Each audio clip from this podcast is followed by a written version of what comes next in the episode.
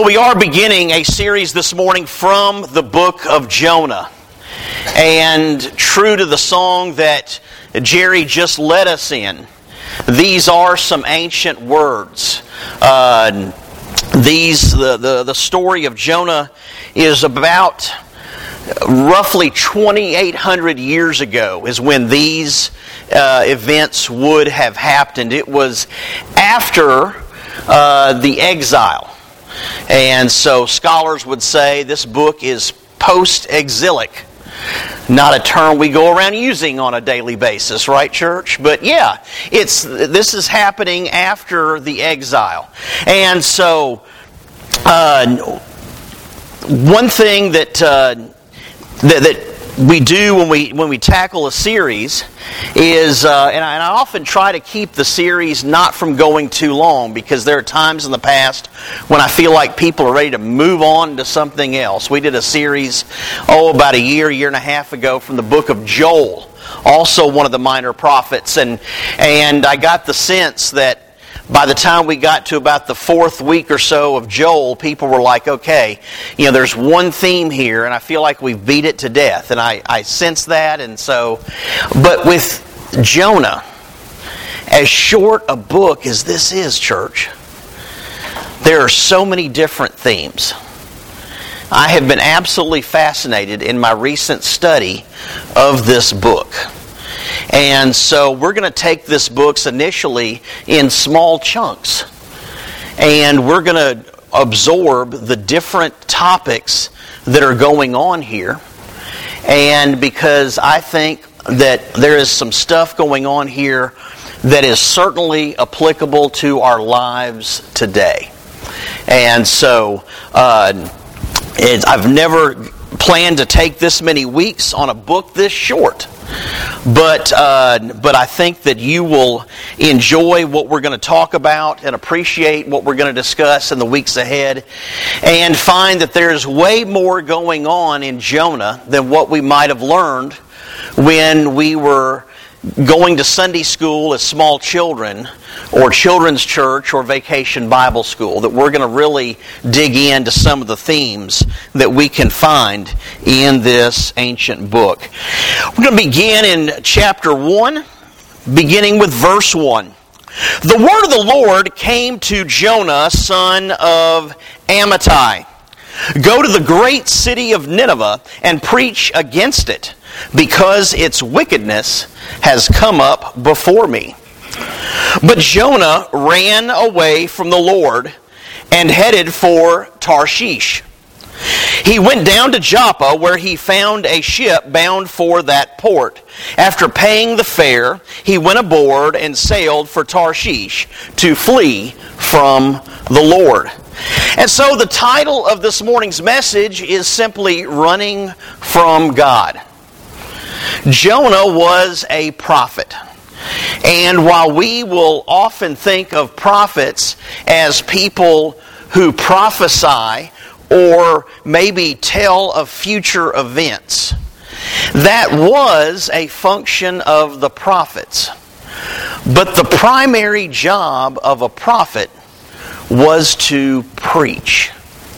And so, uh, and so that is exactly what God has asked Jonah to do. He's instructed Jonah, go up to Nineveh and call them into repentance. He's saying, preach against that city. He refers to it as a great city.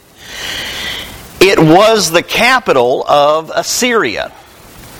And so Jonah, good soldier that he was, good servant of God's kingdom, does what, church? The exact opposite of what God told him to do. Because if we were to look on a map, we know that from where he was, Nineveh is northeast. He has to go inland. He has to go away from the Mediterranean. But what does he do? He goes to the port city of Joppa, pays the fare, and hops on a Caribbean cruise liner, right? No, but hops on a ship bound for this city of Tarshish.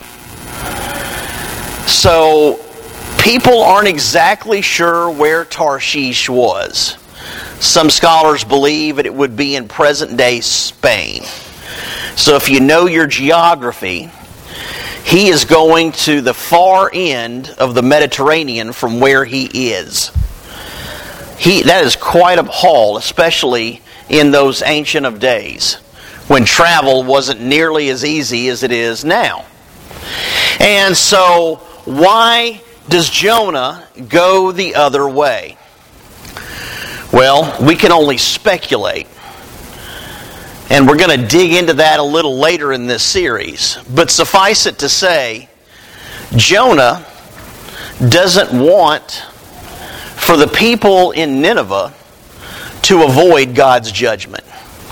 He knows that if he goes and starts passionately preaching to those people and saying, Repent, get right with the one true God, what might they do, church? They might repent. Yeah. They might actually say, Hey, preacher, thanks for the word. We, we, we've sinned. We need to get right. But Jonah doesn't want that for the people of Nineveh. He wants them to face God's wrath. Now, here's why this is important to understand what Jonah might have felt about those Ninevites. You see, the Assyrians were a powerful people. They were a ruthless and bloodthirsty people. The Assyrians were known to not only defeat their enemies, but they would keep them alive longer than necessary. Don't see a lot of small children in the audience today, so I'll go ahead and bring this point out. In Nineveh, the Assyrians were known that when they would wage war against somebody, they would cut off their legs, they would cut off one of their arms. And you might wonder, Greg, why one? So they could shake their hand and mock them while they were dying. Now that's how ruthless the Assyrians were. And so you put yourself in Jonah's shoes, and it's kind of like, I don't want to tell them to get right. I don't want to. I'm not saying Jonah's right. When God tells us to do something, we need to do it, right? But there is an element going on here of understanding that when people are that ruthless to their enemies, or maybe that ruthless to people who are innocent. That you really want them to get what's coming to them.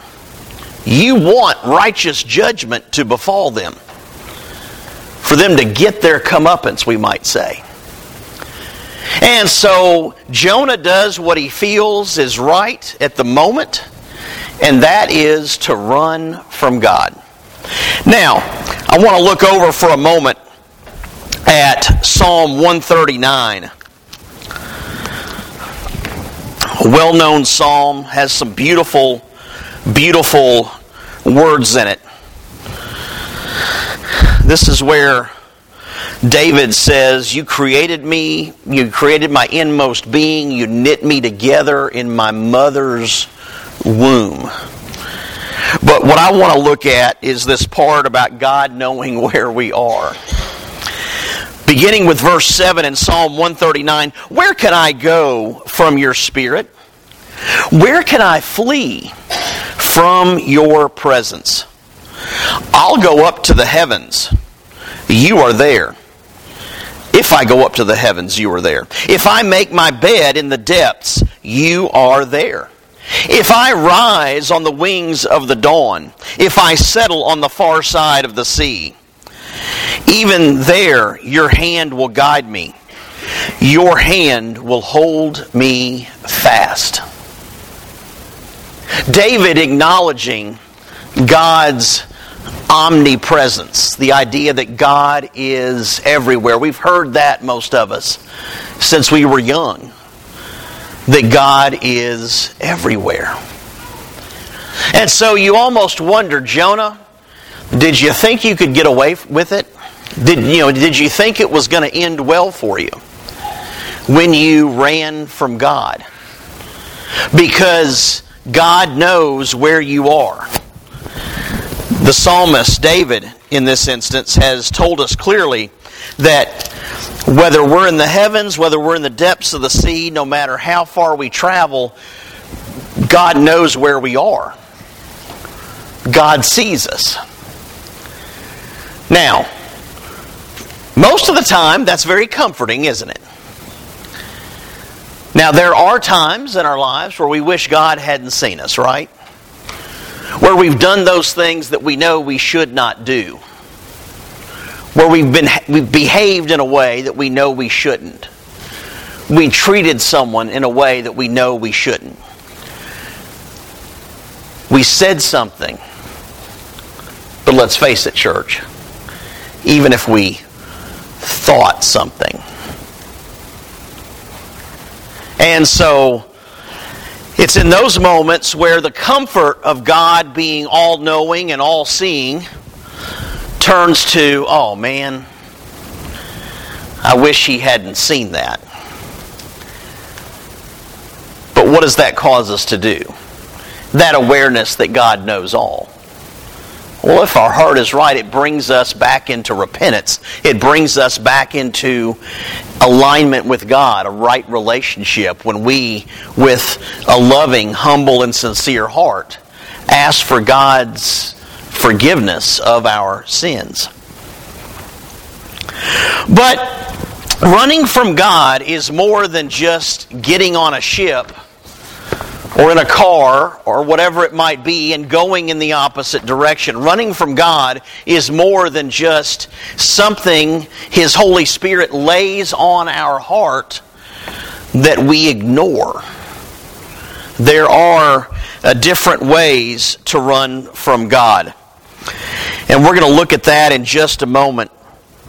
But it's important to understand in the book of Jonah, looking at kind of the overview of what we're going to be looking at uh, there are two main sections, and you can almost look at it like two scenes.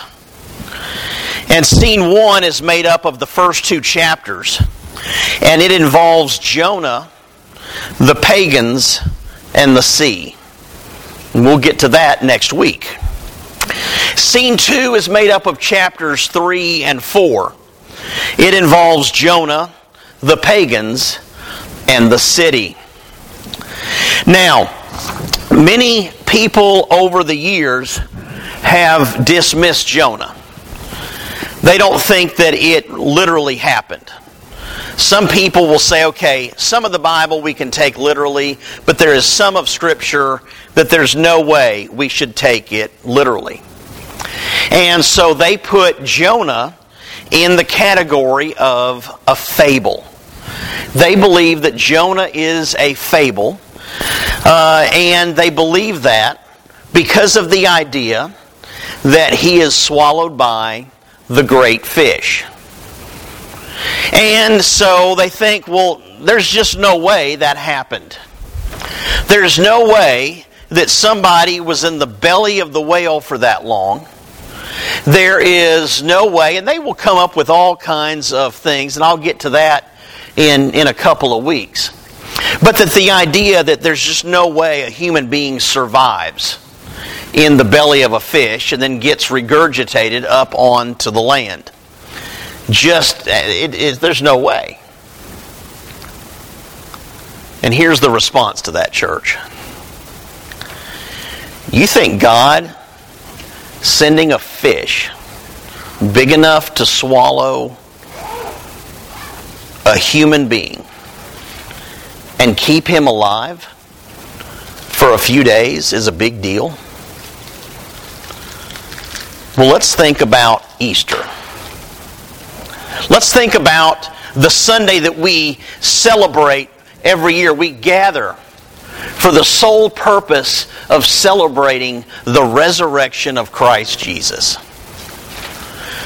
Because the resurrection of Jesus is a far greater miracle than somebody getting swallowed and later spit up by a big old fish.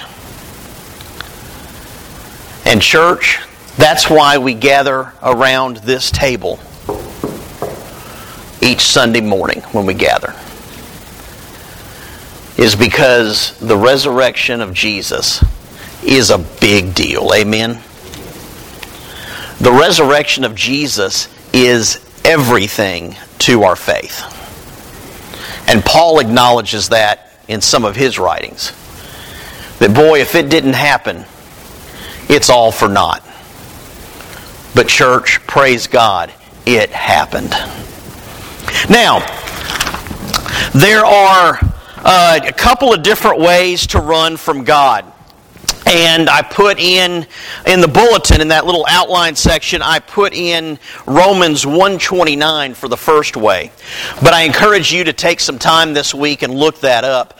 Uh, I wasn't quite thorough enough. 129 gets it started. Go ahead and read verse 30 as well. In the book of Romans, Paul takes really the first three chapters and addresses sin. And what he's doing for the, to the church at Rome, and to us today certainly, is he is setting the stage for making the argument about Jesus and why we need Jesus. He's telling the folks in Rome and if there is any church in Christendom of Paul's day that uh, would have been, you know, susceptible to uh, pagan idolatry and all kinds of different things, it would have been the folks in Rome in that in the first century. And so Paul is laying out this argument that we've all sinned, we've all fallen short of God's glory. We all need a Savior. That's what Paul is laying out in those first three chapters of Romans. Now, so Romans 1, verses 29 and 30, Paul gives one of those sort of laundry lists of uh, behavior and sinfulness there. And so uh, the first way we can run from God is to reject God completely.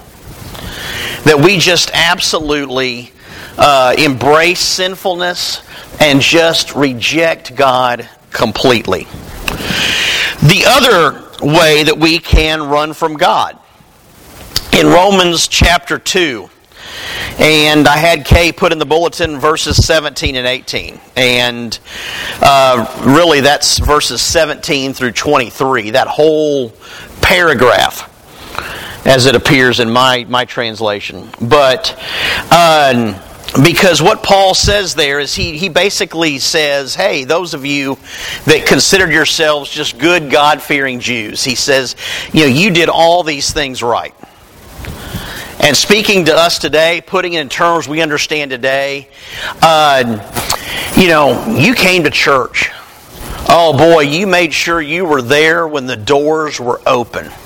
You were there on Sunday morning, you were there on Sunday night, you were there for the Wednesday night Bible study, and oh my goodness, and you dropped something in the plate whenever it was passed every single Sunday, and oh, you were really good at thinking highly of yourself. Yeah, so I'm paraphrasing that section of Romans 2 now. You you were so good at building yourself up. You were so good at this thing we call self righteousness. Oh, man. You were the poster child for thinking you were all that. And that you were you got religion and you were just all religious. Yeah. But then what's the problem with that church? Those Christians who never grow. Those Christians who might say, I've been a Christian for 30 years. The problem is they haven't done 30 years worth of growing in a relationship with the Lord. That what they've done is they've relived the first year of their Christian walk 29 more times. That they thought that being a child God was about simply being present and simply giving a little something back. When we know, church family, it's so much more than that. That it's about love. That it's about how we treat people. That it's about accepting that we are sinners in need of God's mercy and grace, and that we in turn embrace other sinners, even those who have directly wronged us in some way. And so we in turn embrace them with that same mercy and grace. That if we're not doing that, then we are really, really falling short and failing at what it means to be a child of God. And so, that second way that we can run from God is by becoming very religious and moral.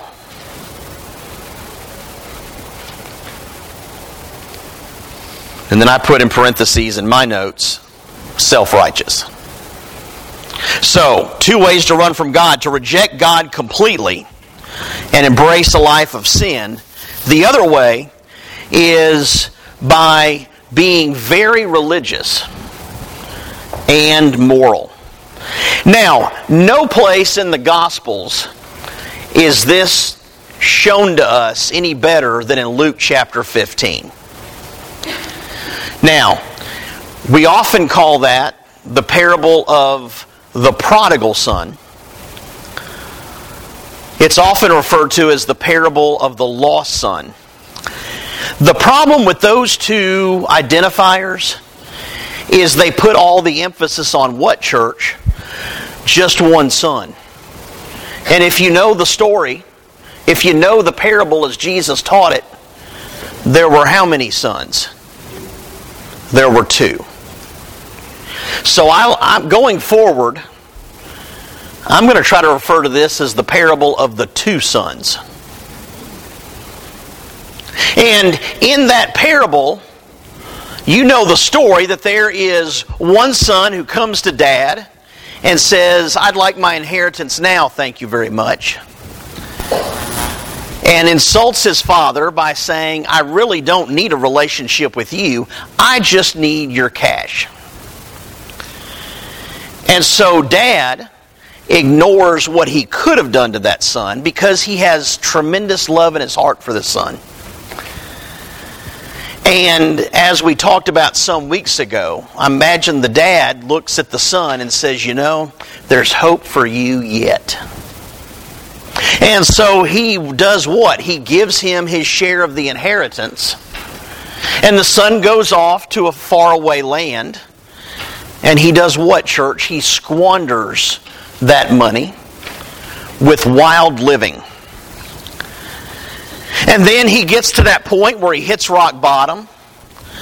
He's feeding swine, which is something that would have gotten the attention to a Jewish audience in Jesus' day because they wouldn't have come near something so unclean. And he's feeding swine and decides that what he's feeding the pigs looks good to him. And that's when he comes to his senses and says, I'm going to go back and just be a servant in dad's household. I don't expect him to welcome me back as his child, as an heir. I've already blown that. But at least his servants have clothes on their back, a roof over their head, and three square meals a day. And that's a whole lot better than what I got right now. So he goes back, and dad not only waits for him to get there, dad not only you know dad doesn't just say okay when I, you give me the sincere apology then we can begin reconciliation. No what does dad do church?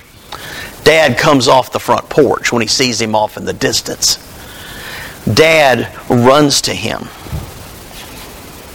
And dad throws his arms around him and kisses him, brings him back to the house, and says, Put a robe on his back and a ring on his finger and kill the fatted calf. And so, what did this son do?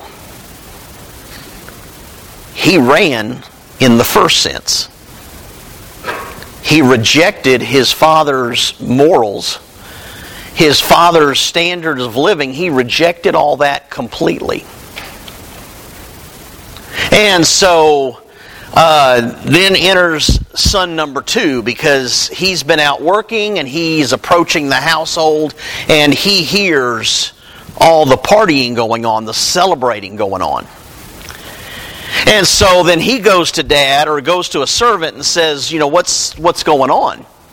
And they said, "Oh, your brother came back and we're celebrating." And so then the father realizes that son number 1, the older brother is his back, but he's not coming inside. So the dad goes out and says, "Son, what's the matter?"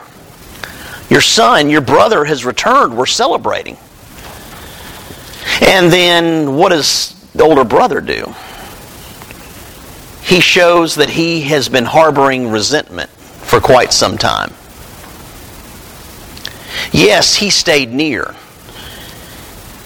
And he did everything he was supposed to do.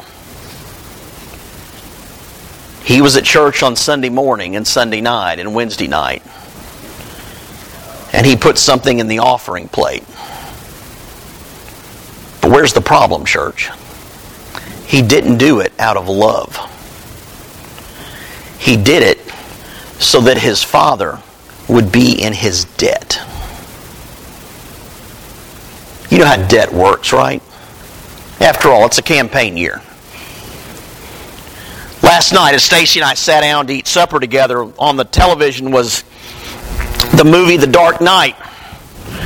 And there's this scene where I can't even remember the character's name, but a handsome actor is playing a, like a district attorney, a prosecuting attorney, and uh, and he's sitting there at dinner and he's having dinner with Bruce Wayne, which, if you know the, the Batman story, that that's Batman, just without the the costume.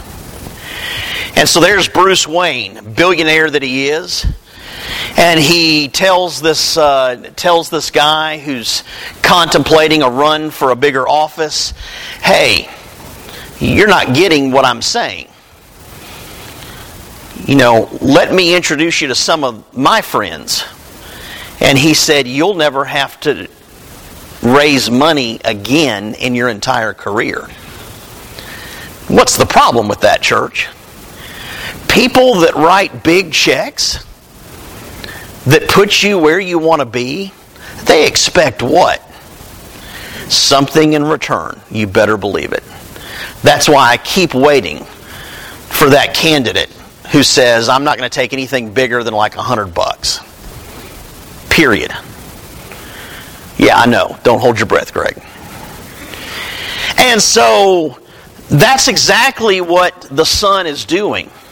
That's exactly what self righteous people are doing, self righteous brothers and sisters in Christ. They are saying, hey, I'm going three times a week. I'm dropping a little something, something in that plate when they pass it by, or in the basket out in the lobby, as it is in pandemic times, right? And so it's like I expect my inheritance. I expect God to make good. Because after all, I've done what I'm supposed to do, and He owes me. They'll never come out and say that. But that's where their heart is. And so that is another way of running from God. Another way to put that is we can be we can be lost. We can be lost at a distance, or we can be lost right here in the house of God.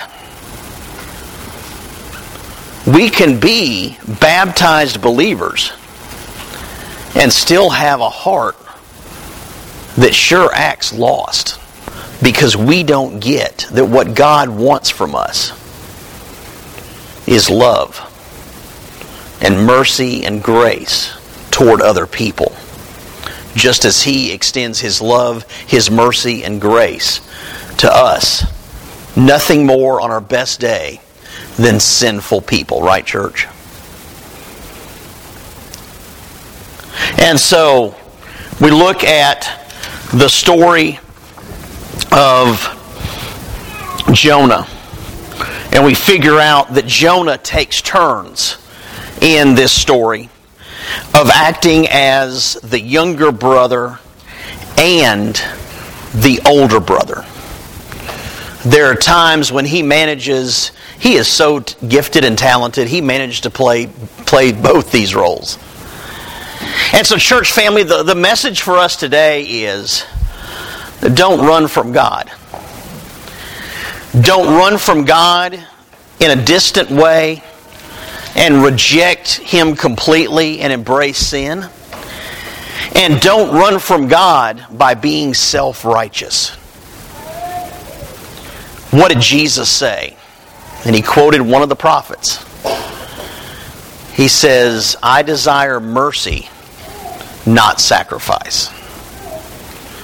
And that one comment right there tells us so much about what it truly means to be in a right standing with a loving and merciful and gracious Father. The church family, if you're here this morning and you have been living a life where you've been rejecting the Father, then we're going to offer the invitation in just a moment and it allows you to respond and say, Boy, I have not been living the life I should live. And I either need to come to God or come back to God. But maybe you're here this morning